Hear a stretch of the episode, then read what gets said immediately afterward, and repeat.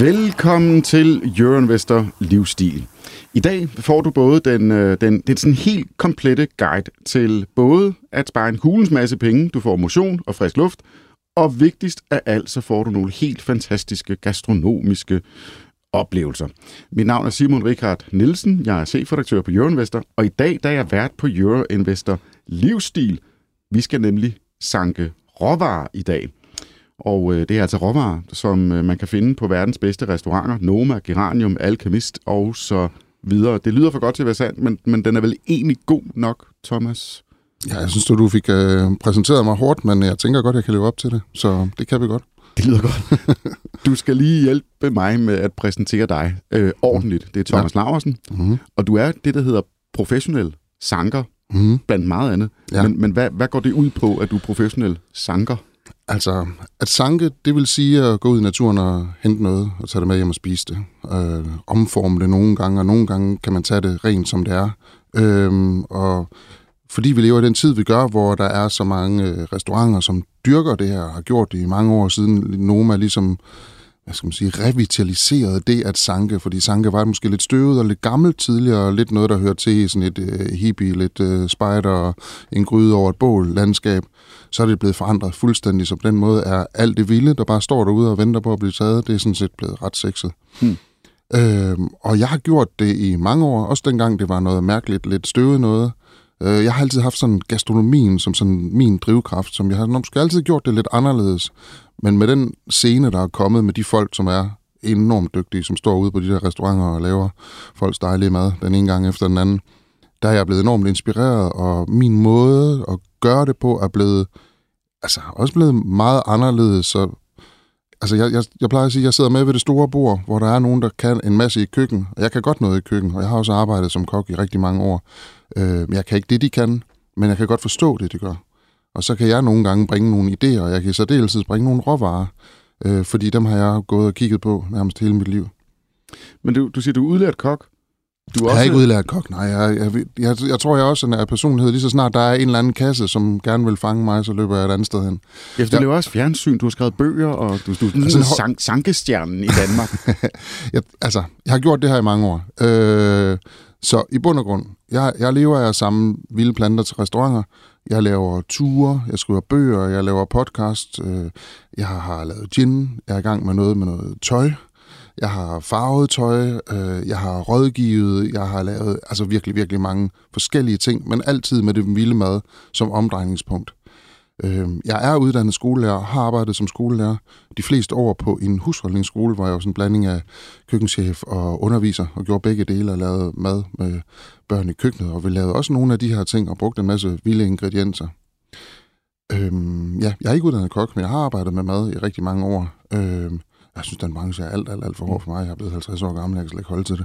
Men lad bare sige til lytterne, jeg har af urensagelige årsager, så endte vi to med at holde nytårsaften sammen Det sidste sandt. år. Og der lavede du jo nogle, øh, nogle forretter noget mad, og det smagte forrygende godt. Tak. Og det var vel også nogle med nogle råvarer, du havde Ja, fundet ja. ja, forskellige der var alt muligt. Nu kan jeg ikke engang huske helt Nej, nøjagtigt. det, men vi, vi skal ikke tale om nytårsaften. Det var, det var bare lige for at sige, du, du, er vanvittig god i et køkken også. Tak. Øhm, og det der, altså nu er der jo ikke kamera på, øh, Mm. så jeg forsøger at lave lidt lydeffekt. Ja. Jeg vil bare lige involvere lytterne i, øh, hvordan øh, det foregår. Når jeg har været ude i skoven for Mm. at sanke, så lyder det sådan her. Så er der kantareller. Og det er fordi, jeg altid ender med at øh, bruge øh, en hel dag i skoven, og mm. så skal jeg forbi øh, Irma eller Menu på vej hjem for at købe svampe. Ja, Jeg kan ikke finde ud af det. nej. Men det er heller ikke så let. Øh, det det tager... er meningen, du skal, du skal fortælle alle dine hemmeligheder nu. Ja, ja. ja jeg, jeg, kan, jeg er sådan, altså, det er jo sådan med, med, med svampesteder, dem kan man ikke fortælle, fordi hvis jeg fortæller dig dem, så skal jeg jo til at slå dig ihjel bagefter, fordi sådan noget må jeg ikke dele. Og hvis det også har, vi har lyttere på, så bliver det endnu værre, det bliver et blodbad, så det må vi hellere lade være med. Men jeg vil gerne give en masse sådan generelle råd, altså, råd til, hvad det er, man kan gøre. Prøv lige at stoppe en gang. Ja. Hvor, hvorfor er det? At du skal dø. Det, det, det, det, er ligesom... Nej, ja, hvorfor skal jeg dø? Det punkt et. Øh, men det er ligesom med... øh, med øh, jeg kan også godt lide fiske. Okay, det er lang tid siden, jeg har været lystfisker. Mm-hmm. Øh, men hvis man finder det rigtige spot Mm-hmm. langs kysten et eller andet sted, hvor der er havøret, mm. det, det er der heller aldrig nogen, der vil fortælle om. Nej, og det er endda, vil jeg sige, det med havørred, det jeg har også fisket, det, det er endda relativt nemmere fordi der er, der er nogle sådan karakteristika, man kan se. Og i bund og grund er det lidt det samme med svampe. Hvis man, hvorfor vil du ikke bare fortælle mig, at du skal ud i, øh, hvad ved jeg, i Rold Skov, og så skal du dreje til højre, og 200 meter hen, øh, så kan du finde det, et det er fordi, egetræ, og der er der svampe. Det er fordi, du snakker, og så fortæller, så giver du det videre til nogle andre, og så har vi lige pludselig en masse, der deler det sted. Og så, altså, sådan går det ikke. Og, og, hvad skal man sige, jeg, jeg, nogle gange med, med mennesker, jeg holder meget af, kan jeg godt finde på at dele eller tage med hen. Øh, og jeg, altså, jeg har, jeg har et svampested, som jeg har, giver min ekskone lov til at komme, komme en gang imellem. Hun spørger mig, må jeg tage ud på det sted nu? Og så kan jeg finde på at sige, jeg skal ud på tirsdag, du må tage ud på torsdag. Og det respekterer hun. Og, og det er også fordi, og det er, det er en fed aftale, I har ja, lavet der, ja, ja. men det er også fordi, du faktisk lever af det der med at tage folk ja, ja, ud så, i, så i jeg ud først. Så er det lidt surt, hvis men det, det kan også godt, der kan også godt være et, være et år, hvor jeg ikke har brug for det sted, så det kan du bare tage det ud. Altså, det, det kommer lidt an på, hvad det er, jeg skal, og hvad jeg har brug for, og så videre, så det svinger sådan rigtig meget. Men der er, der er en, en verden derude, og der er faktisk en, en, en, en ny skare af folk, som kommer meget i skoven, som, som ikke forstår, værdien og langsommeligheden, som både ligger i naturen og som ligger i det her. Altså, jeg har, jeg har gået virkelig, virkelig mange kilometer, og jeg har også gået ture. I år har jeg taget, været på to ture efter en specifik svamp, hvor jeg måske har brugt otte timer. Hvad, jeg, hvad for en svamp?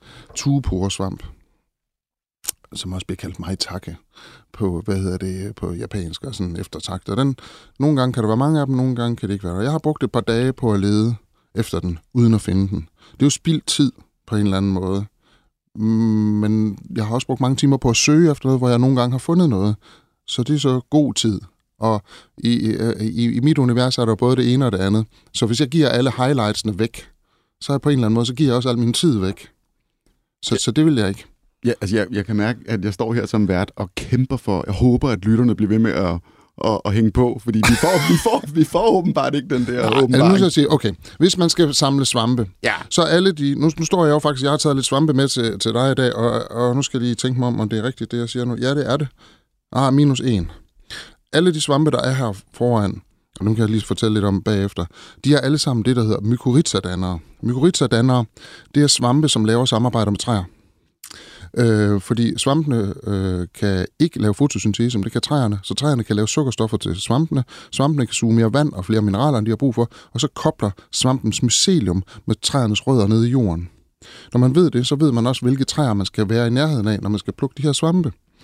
Nogle af de svampe, der er her, de er sådan ret promiskuøse og kan med mange forskellige træer, og nogle af dem er mere specifikke. Så afhængig af, hvad der man leder efter, så kan man kigge efter det. Hvis man vil lede efter svampe, og hvis vi nu er her overvejende, nu er vi på Sjælland nu, så øh, de høje, slanke bøgeskove er stadigvæk relevante. For en skov, jo ældre den er, jo ældre træerne er, jo flere samarbejder er der, så jo flere svampe er der. Hvis det så er også træer, som har været i Danmark i mange år, såsom bøg og e, også til dels nål, men bøg og e i særdeleshed, de har mange samarbejder. Så skove med en hård skovbund, fordi når det er en hård skovbund, så er det svampene, der står for omsætning i højere grad, end det er dyr. Hvis der er sådan et tykt lag blade, så er det mere dyr, alt, alt fra bænkebider til sølvhaler og alt muligt. Så hård skovbund, gammel skov og e og bøg er godt hvis man nu skulle ud på svampetur. Og, og tykke lag blade, det var også godt? Nej, det er ikke godt. Nej, det, er ikke det, godt. det er en hård bund uden det tykke lag blade. Man vil gerne have det blæst af. Det hedder morbund, med sådan en hård bund, hvor der er sådan noget, nogle tynde græsser og sådan noget. Sådan lidt en lys åben bøgeskov, som der er faktisk en hel del af. Men, og, men kan, du prøve, kan, vi, kan du give nogle navne på de skove? Du kan da bare tage nordpå herfra. Nordpå? Ja, og jeg vil sige, øh, hvis nu kigger her... Vi er, vi er i København, skal de oplyse. Ja, tak. Ja. nu går jeg ind på Google Maps. Hvad hedder det? Her øverst op, der, nu står jeg med en Karl Johan i hånden. Ja, øh, endnu en uh, regibemærkning til lytterne. Vi skal, jeg skal nok øh, lægge alle de her billeder ud. Altså, Thomas står... Øh, foran mig med et bord, hvor der er en 15, 16, 17 forskellige svampe i mm. alle mulige farver og former. Det ser sindssygt, sindssygt ja, godt ud. Ja. Øh, jeg lægger det op på øh, Facebook, øh, Jørgen Vester, når vi er færdige med det her. Ja, tak. Og her, det er lyden af min venstre hånd, der klapper på en Karl Johan. Og den lyd vil man gerne have, og den kan være, være sådan endnu sådan, hvad kan man sige, hårdere. Man vil gerne, når man finder de her Karl Johanner, så vil man gerne have, at de er faste. Og nu er vi ved at være sidst på år, så man kan godt risikere at finde nogen, der er bløde, og så, lige, så er det lidt sådan en mere slasket lyd. Øh, Karl Johan er en af dem, som laver samarbejde med de der træer. Den laver faktisk samarbejde med endnu flere træer. Og Har, har du fundet den? Øh... Den, den, her, den har jeg fundet øh, i en bøgeskov. Ah, det er så dog ved Vejle. Men en til en, ligesom de skove, der er heroppe. Altså, det, det, er jo, en- det er jo en kæmpe svamp. Hvad, Ja. ja, det, det, Ja, sådan sådan ordentlig 15. håndflade. Ja, men Karl Johan kan blive rigtig store. Ja, nå. Øh, hvad hedder det? Karl Johan, altså, restauranterne vil rigtig gerne have de små og faste. Og så har de sådan hvide rør, og når det så bliver større, så går de over gullige hen mod grønlige. Det er fordi, det er deres sporer, der falder ned igennem, og der sporefarven er grøn. Så når den er helt hvid, så er det fordi sporene ikke begynder at falde, så er de små og helt sådan virkelig hårde. Og jo større de bliver, jo blødere bliver de, jo grønnere bliver de. Og den her, den kan man så, nu står jeg her og piller røren af, og jeg har lært af de unge, at det hedder det, det, det er satisfying. Man sådan, man sådan står og Ja. der, findes, der findes videoer på TikTok om den For, slags. for, ja, jeg skulle til at sige, for os, der ikke er på TikTok, Ja, øh, så er det ja. det, der sker nu. Ja, ja. Vi er alt for gamle til det der, tror jeg. Hvad hedder det? øhm, Men der kan man pille rørene af, for de kan være sådan lidt bløde, når man, når man steger dem. Så kan det være bedre at pille dem af. Til gengæld med de her rør her, har jeg opdaget for ikke så mange Altså, og det, du kalder rør, jeg skal sige, det er ligesom, du, du vender svampen på hovedet, så ligesom sådan... Det er undersiden, undersiden af svampen, Ja, og, og med et fint ord hedder det det sporebærende lag. Der er jo nogle svampe, der har lameller, nogle, der har rør, nogle, der har pigge, nogle, der har lister, nogle, der har porer, der findes alle mulige svampe, er jo sindssyge. Der findes 40.000 forskellige hatsvampe i Danmark, cirka. Hvad hedder det? øhm, Men de her rør her, de kan godt være lidt bløde, når man steger dem. Til gengæld, hvis man nu havde en dehydrator eller en ovn, man satte på klem, så kunne man tørre det her og lave et svampepulver af det. Og det svampepulver, det smager faktisk af endnu mere end af, end af selve hatten eller stokken, som man ellers ville spise. Så det er en god idé at gemme det. Karl Johanner, hvis nogle gange, hvis man finder den, så, så er der virkelig mange. Og det har været et sindssygt godt Karl Johanner år i år. Det har været et langt år. Normalt er det sådan en svamp, øh, hvad hedder det, som kommer, når der er faldet vand, og så kan den have sådan en kort periode, og det kan være hele landet, bare sådan 10 dage. Så er det nu, og så er du ud at finde dem. Men i år har det været pletvis mange steder, så jeg har faktisk plukket dem i nærmest halvanden måned nu. Jeg bliver ved med at plukke, og indtil for en uge siden plukkede jeg altså virkelig mange.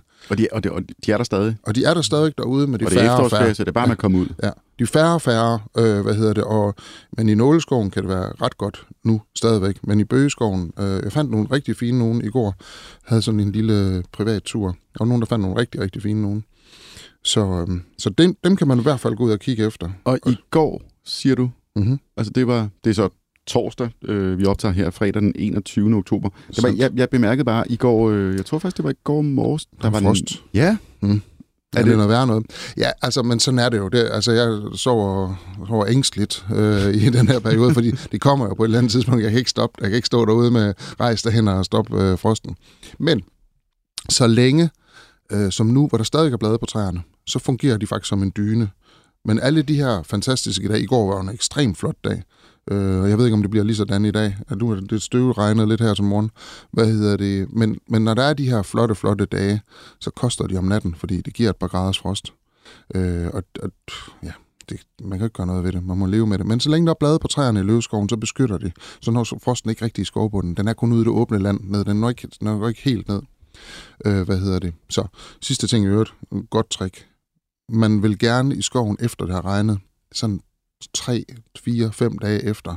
Og, og svampesæsonen kan være alt fra, på nogle af de her svampe, jeg har her, det kan faktisk helt være fra juni måned, at man kan plukke svampe. Kantarelsæsonen, den starter jo mm, Sankt Hans, og endnu tidligere, hvis man er sådan en pralerøv øh, af, en, af en svampesamler, så kan man nogle gange have samlet kantareller i maj måned, og så kan man faktisk også have plukket helt ind til januar. Hvis man, det er ikke hvert år, man kan. Det er sådan yder, yderpunkterne, og det er ikke mængder. Men det er sådan, hvis man virkelig har været sådan hele vejen rundt, så det er faktisk mange måneder, man kan samle dem. Karl Johan kan være i den tidlige version, også fra juni måned, øh, og så også en oktober. Måske finder man den aller, aller sidste lige lidt ind i november. Hvad hedder det?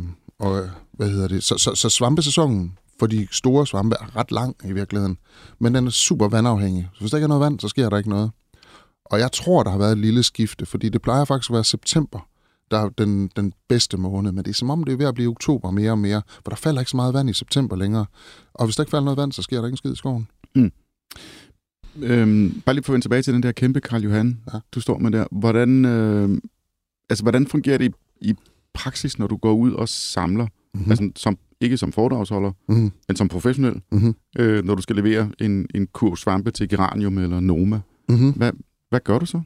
Altså, nu bor jeg jo i Jylland, så der er, der er noget med noget logistik. Ja. Og jeg vil gerne benytte lejligheden til at efterlyse et uh, troværdigt og godt uh, transportfirma. Men det er faktisk min transport er faktisk min største udfordring. Øh, fordi specielt Karl Johan, de holder ikke ret godt. Hvis de er små og faste og fine, så kan de godt holde. Men, men sådan en, som der ligger her, hvis den ikke er på køl og, og passet godt på, og der er luftcirkulation omkring den, så holder de ikke ret lang tid. Og det er lidt, lidt problemet. Det er kun de bedste, der kan tåle en rejse. Men i bund og grund, altså, jeg kan jo kun levere det, der er derude. Det er jo ikke noget, jeg dyrker. Det er jo det, der er derude. Øh, og i foråret er det spæde blade, og så bliver det lidt større, og så er det blomster, og det er alt muligt. Men, men her, svampene, de, de er virkelig sådan sårbare, og de er super lunefulde. Man kan ikke stole på dem. De er der, når de er der, og de er der. Altså, mm. og, og så skal restauranterne være dem, der er med på, så er det nu, og så skal de tage dem, og så skal vi ikke snakke om, ej, jeg venter lige til næste uge, fordi you snooze, you lose. Ja.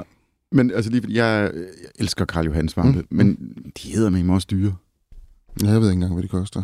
Nej, men ja. det er sådan noget 50 kroner for en lille bakke ude i, Nå, i ja, ja. for eksempel. Ja, ja, ja. Altså, Hvis du, kan få dem, og så er de typiske, så er de enten fra Balkan eller fra Østpå et mm. eller andet sted. Og, lige så altså, snart, og man får ingenting. Øh, fordi nej, nej, og de er ikke ret gode. Ej, det, jeg vil sige, det er en af de ting, og det, det er der jo også en større glæde ved at spise noget, som er så attraktivt, at du ikke engang rigtig kan købe dig til det. Mm. Og det, det synes jeg jo også er en, er en kæmpe glæde. Altså, jeg er jo et privilegeret menneske, så jeg bliver jo træt af Karl Johanner fordi jeg vælter mig i dem. Så, men så begynder jeg jo, så samler jeg nogle andre svampe, så, så jeg får sådan en anden konsistens. Blandt yeah. andet samler jeg piksvampe, som også er en af mine yndlingssvampe, som så har små pigge på undersiden, som sit sporebærende lag.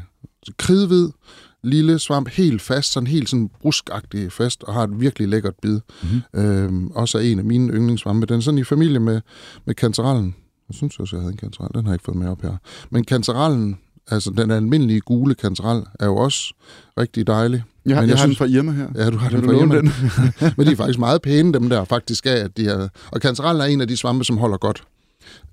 Jeg testede det sidste år. Der havde jeg faktisk kantareller liggende i køleskab i to måneder. Og de blev faktisk ikke markant ringere. De kunne godt holde til det. Piksvampe kan også godt holde relativt, øh, relativt godt. Øhm, ja. Kantarellerne plukker jeg ikke til, til folk. De er, de, der, der er ligesom et marked på det. Øh, og nu snakkede vi lige inden vi gik udsendelse om, der, der findes en hel industri af, af, af nogen, der plukker, og det, det gider jeg ikke at konkurrere med. Jeg vil hellere, så vil jeg plukke det særlige og det specielle osv. Men det er stort set også, altså nu øh, igen den her gule, mm. øh, helt gule kantarel, som jeg står mm. med i hånden, det, mm. det er stort set den eneste svamp, som jeg selv tør personligt plukke. Altså fordi jeg er ikke ja. sikker på, at jeg vil kunne skelne mellem den ene og den anden, og hvad nu, hvis man får fat i den som... Du tror også godt, hvis du er så dygtig, men så skal du også virkelig være dygtig for at plukke. Det er en trompetsvamp, den her. Sådan helt knaldsort. Den ligner ikke noget andet. Helt sådan tyndkødet, der fungerer altså ligesom og nu skiller jeg den her ad, så man ligesom kan kigge ned i den sådan her. Der er intet andet, der ligner den. Den har ikke noget sådan rigtig sådan synligt sporbærende lag. Det er ligesom to glatte sider. En lille trompet, som står i bunden af skorbunden, og det er en af dem, man skulle gå ud og kigge efter nu. Øh, dem, og dem, okay. dem har jeg fundet her de sidste par dage i sådan noget bøgeskov der. Mm. Så det er altså bare med at komme afsted. Og den, den, den kommer til at dø med frosten. Så den kommer til at have en meget kort sæson. Den er først lige dukket op inden for den sidste uges tid. Øh, og nogle år kan den komme midt i september, men det har den ikke gjort i år. Mm. Så på den måde så er alle år sådan ret forskellige. Okay. Karl Johan, piksvampe. Ja, ja, nu får du lov for en trompetsvampe der. Og så trompet altså noget af det, der hjælper, er det er faktisk... Det er, den er knaldsort, ja. og piksvampe, den er helt hvid. Ja. Og den vil altid være, altså, ja. er det også en, den vil man også kunne være tryg ved. Der er ikke det noget, der minder om den der, som er giftig. Nej, eller? Det med små pigge, som falder af, ja. altså tænker, det er forholdsvis sikkert. Men det er jo altid, altså, nu spørger du ind til sådan noget med sikkerhed og giftighed og sådan noget, og det, det er jo det er et stort ansvar at tage på sine skuldre. Altså, jeg får sindssygt mange spørgsmål på Instagram i, i den her tid, og nogle gange så stiller folk en spørgsmål, så de bare sådan holdt hånden, strakt hånden op og taget et billede af en svamp på 3 meters afstand. Hvad er det? Altså, på både er sådan en lille smule sippet. Jeg vil gerne have, at folk spørger høfligt og sådan noget, så hvis man vil have et svar, så kan man spørge høfligt. Og så vil jeg gerne have et billede af svampen ovenfra, nedefra og fra der, hvor den vokser. Fordi så har jeg en chance, fordi nu har jeg fortalt det der tidligere om med, med voksesteder og træer og så videre. Hvis jeg ikke ved, hvad for nogle træer der er nede, hvis jeg ikke ved, hvad det er for en natur, det indikerer også ret meget, hvad det er for en svamp, så er det jo et stort ansvar for mig at tage vare på og sige, den kan du godt spise. Mm. Øh, for det er altid det, folk er interesseret i. Øhm, fordi så hvis jeg nu rådgiver dem forkert, ja. så kan de jo i princippet komme så galt afsted, at de kunne dø i yderste konsekvens. Jeg vil sige, hvis man skal dø af at spise svampe i Danmark, så skal man både være dum, dumdristig, heldig og uheldig, og lade være med at søge læge, når det begynder at gå ondt. Hvad hedder det? Altså, man, det er ikke så sandsynligt, men det er muligt. Så det er ikke fordi, jeg siger, at man skal gå ud og tage let på det, men, men måske skal noget af ængstelsen, den kan man godt sådan lige... Og i den forbindelse, er det altid sjovt at sige. Altså, der er ingen svampe. Nu står jeg og rører ved en svamp. Mm.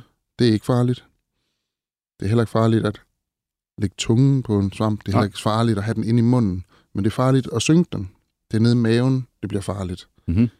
Øhm, nu står jeg for eksempel her med en rød fluesvamp, som er en af dem, som folk kender, øhm, og som folk typisk er bange for. Altså, den er faktisk ikke særlig giftig. Mm. Øh, og man kan endda spise den på en måde, hvor man kan få psilocybin ud af den, så man kan Hvad får man ud af den? psilocybin, som er ligesom LSD. Du kan blive skæv af at spise øh, fluesvampe på Nå, den det er rigtige også et måde. godt tip her til weekenden. ja, jeg skal ikke rådgive om. Jeg har, jeg har holdt mig fra det. Jeg ved det bare. Ja. Hvad hedder det? øhm, Jeg har en gang blanceret den i to hold vand, og så bagefter stigt den og spist den. Så er psilocybinet og giftstoffet ødelagt, så må man først godt spise den. wow. Ja, det er sådan en uh, samlerting. Ja. De, jeg vil sige, man er jo altid på egen hånd, man vælger at gøre, hvad man gør, og det er ikke sådan en rådgivning. Men, men det er der altså en, en hel del mennesker, der gør. Og så skal man gøre nogle andre ting, hvis man også vil have udbytte af psilocybinet. Det er en anden slags. Men det korte og lange her, jeg, jeg har jo mødt rigtig mange af nogen, som sådan, uh, nu skal du vaske hænder, fordi du har rørt ved en svamp. Mm. Og det er noget gammel ævel.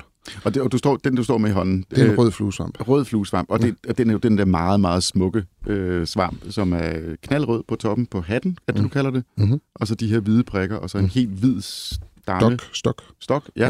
ja. stamme. Ja, ja, ja nå, men folk siger stilk og, og alt muligt. Ja, ja, nå, men det, på den måde er der nogle rigtige ord, men, men ja, deskriptivt. Jeg synes faktisk, det der med, med sproget omkring svampe, det, det er jo sådan, nogle gange sådan nogle fagsprog, det gør jo, at det holder folk ude. Og den her verden vil folk gerne ind i. Mm. Og hvis der er for meget, man skal lære, for at man kommer ind, så tror jeg også nok, der er for meget utålmodighed i tiden. Så hvis jeg skælder dig ud over, at du siger stamme, så mm, kommer Tak. du aldrig ud af samme svampe.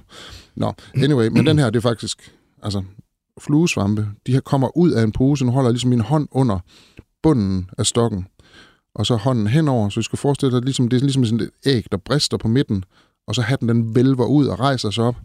Og de hvide pletter, man ser på toppen af hatten, det er resten af posen, der ligesom har sådan blevet, efterhånden som svampen er blevet større, så de har sat sig. Så det er en af den måde, man kan kende den på. Mm. Så kan det være regnvejr. Så kan de være vasket af.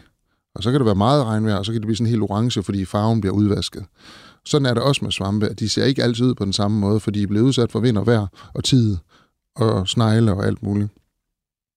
Men, Øh, men, men den er nem at den kende, og meget ja. taknemmelig, hvis man er den er urolig, mega flot. Den skal man bare holde sig fra. Den er god på billedet. Ja, der er ingen grund til at lad, lad være med at spise den. Yes. Men man kunne spise Karl Johannen, og vi havde trompetsvampen, og vi havde piksvampen. Så har jeg også taget et par små traktkantereller med, øh, som også pipler op både i skov, øh, løvskov og i nåleskov nu. Lille, brun, gul til del, sådan grå og brunlig stok. Så har den ikke lameller, men sådan nogle lister, der løber på undersiden af hatten nedad, som sådan sidder fast. Man kan ikke rigtig bevæge dem. Det er det, der, der sådan, når man siger lister i modsætning til lameller, så er det at man ikke kan bevæge dem. De sidder sådan fast. Det er en rigtig god spisesvamp. Mhm. Og nogle gange, når man først har fundet den, så finder man tusindvis. Fordi når man først har set dem, så hov, jeg står oven i dem, og hov, de er også der, og de er også der.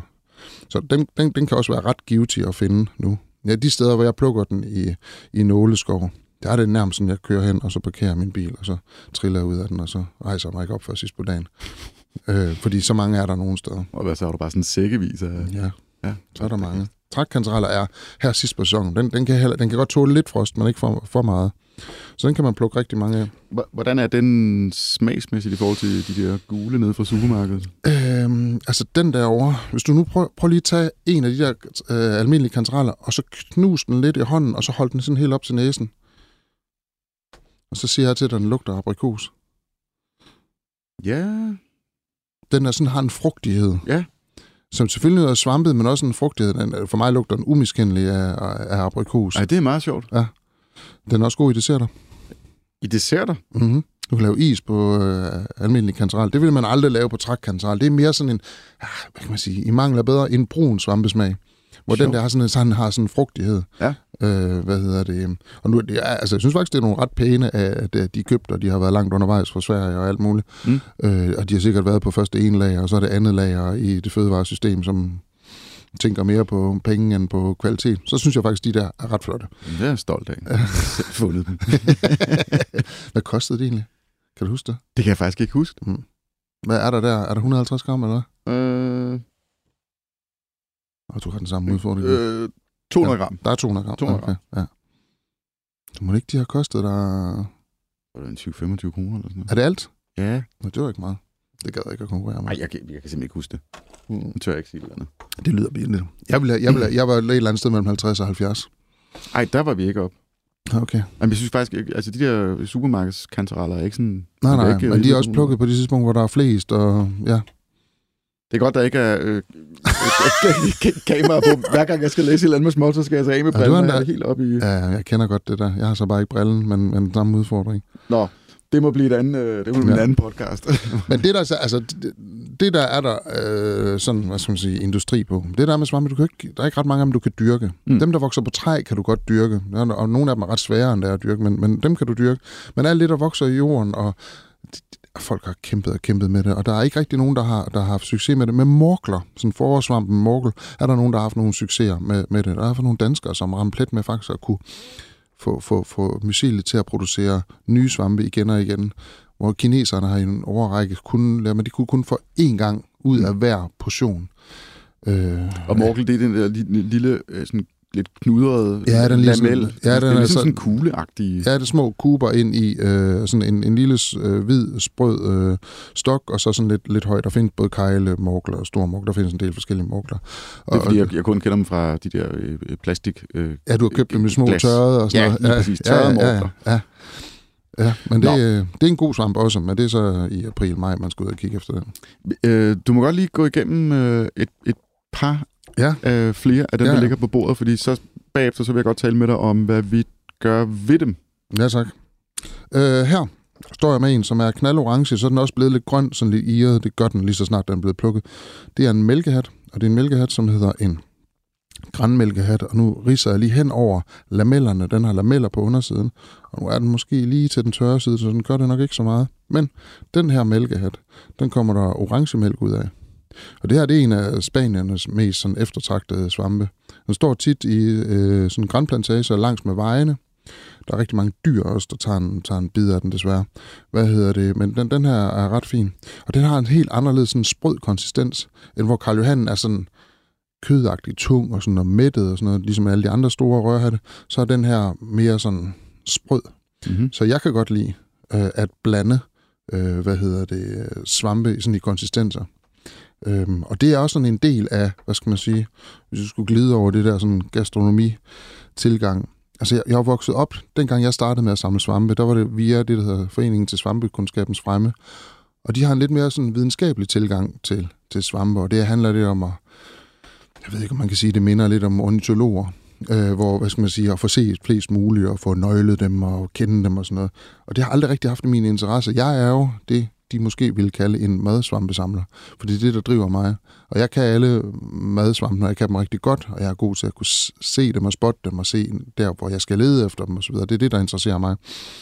Hvad hedder det? Og men, men den forening, altså den, den, den, den gamle svampearv er sådan lidt, at så spiser man den ene svamp for sig, og den anden svamp for sig, og det er typisk noget med stege, og måske lidt hvidløg, eller så bare lidt af flødestue på et stykke ristet brød osv. Præcis. Øh, og, og, og hvad hedder det? Så købte jeg tilbage i 90'erne, ligesom så mange andre, Henrik Bosrups kogebog.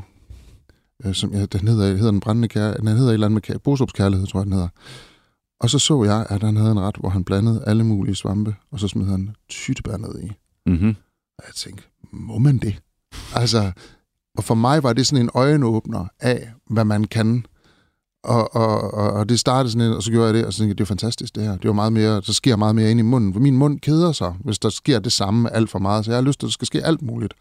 Øhm, og det er sådan set det spor, jeg har gået ned af nu, hvor jeg skal i gang med at skrive mig en svampekogebog øh, nu her. Øh, jeg skal lige have skrevet en lille bogkontrakt og sådan noget, men, men, men det, det, den skal komme. Det tager lang tid at lave sådan en bog, fordi det skal jo være, jeg skal igennem mindst en hel sæson, og jeg er ikke mm. rigtig i gang endnu. Så øh, det at gøre alt muligt med svampe, det er også det, der er kommet ud af den her af kokke, der er kommet til Danmark, og de kokke, som er begyndt at tænke meget mere frit, i stedet for bare at tænke, at vi skal det samme hele tiden. Så i dag griller og ryger og fermenterer jeg svampe og laver pulver og blander med Szechuan-peber, og det var noget af det, du blev udsat for den der nytårsaften. Så jeg gør de der ting, jeg gør jo alt muligt med dem. Og det er noget af det er noget, jeg har set nogle dygtige kokke gøre, og noget af det er noget, jeg tænker, hvis de kan gøre det der, så kan jeg nok også gøre det her. Eller sådan noget, der minder om, eller et skridt videre, og der er så mange ting. Øh, og jeg har også det der med, som jeg fortalte om før, at begynde at tørre de der rør fra Karl Johannen, som jeg tidligere bare har gået og smidt ud. Mm jeg har måske smidt hele ton ud gennem mit liv, og så lige pludselig begynder jeg at tørre det, og i år har jeg tørret, jeg ved det ikke, jeg har sådan nogle kondibøtter, sådan nogle plastikbøtter stående, jeg måske har 60 liter af sådan nogle, af noget pulver. Og så pulveriserer jeg det, og så bruger jeg det til at forstærke smagen i sauce og suppe og sådan alt muligt andet. Eller jeg kan finde det er på, jo genialt. Ja, men der, der er så meget smag, der, der Ja. gemmer der. Så jeg har haft dehydrator kørende derhjemme på, på livet løs. Skal det ikke på små glasser sælges for 100 kroner i stykket i torvhallene?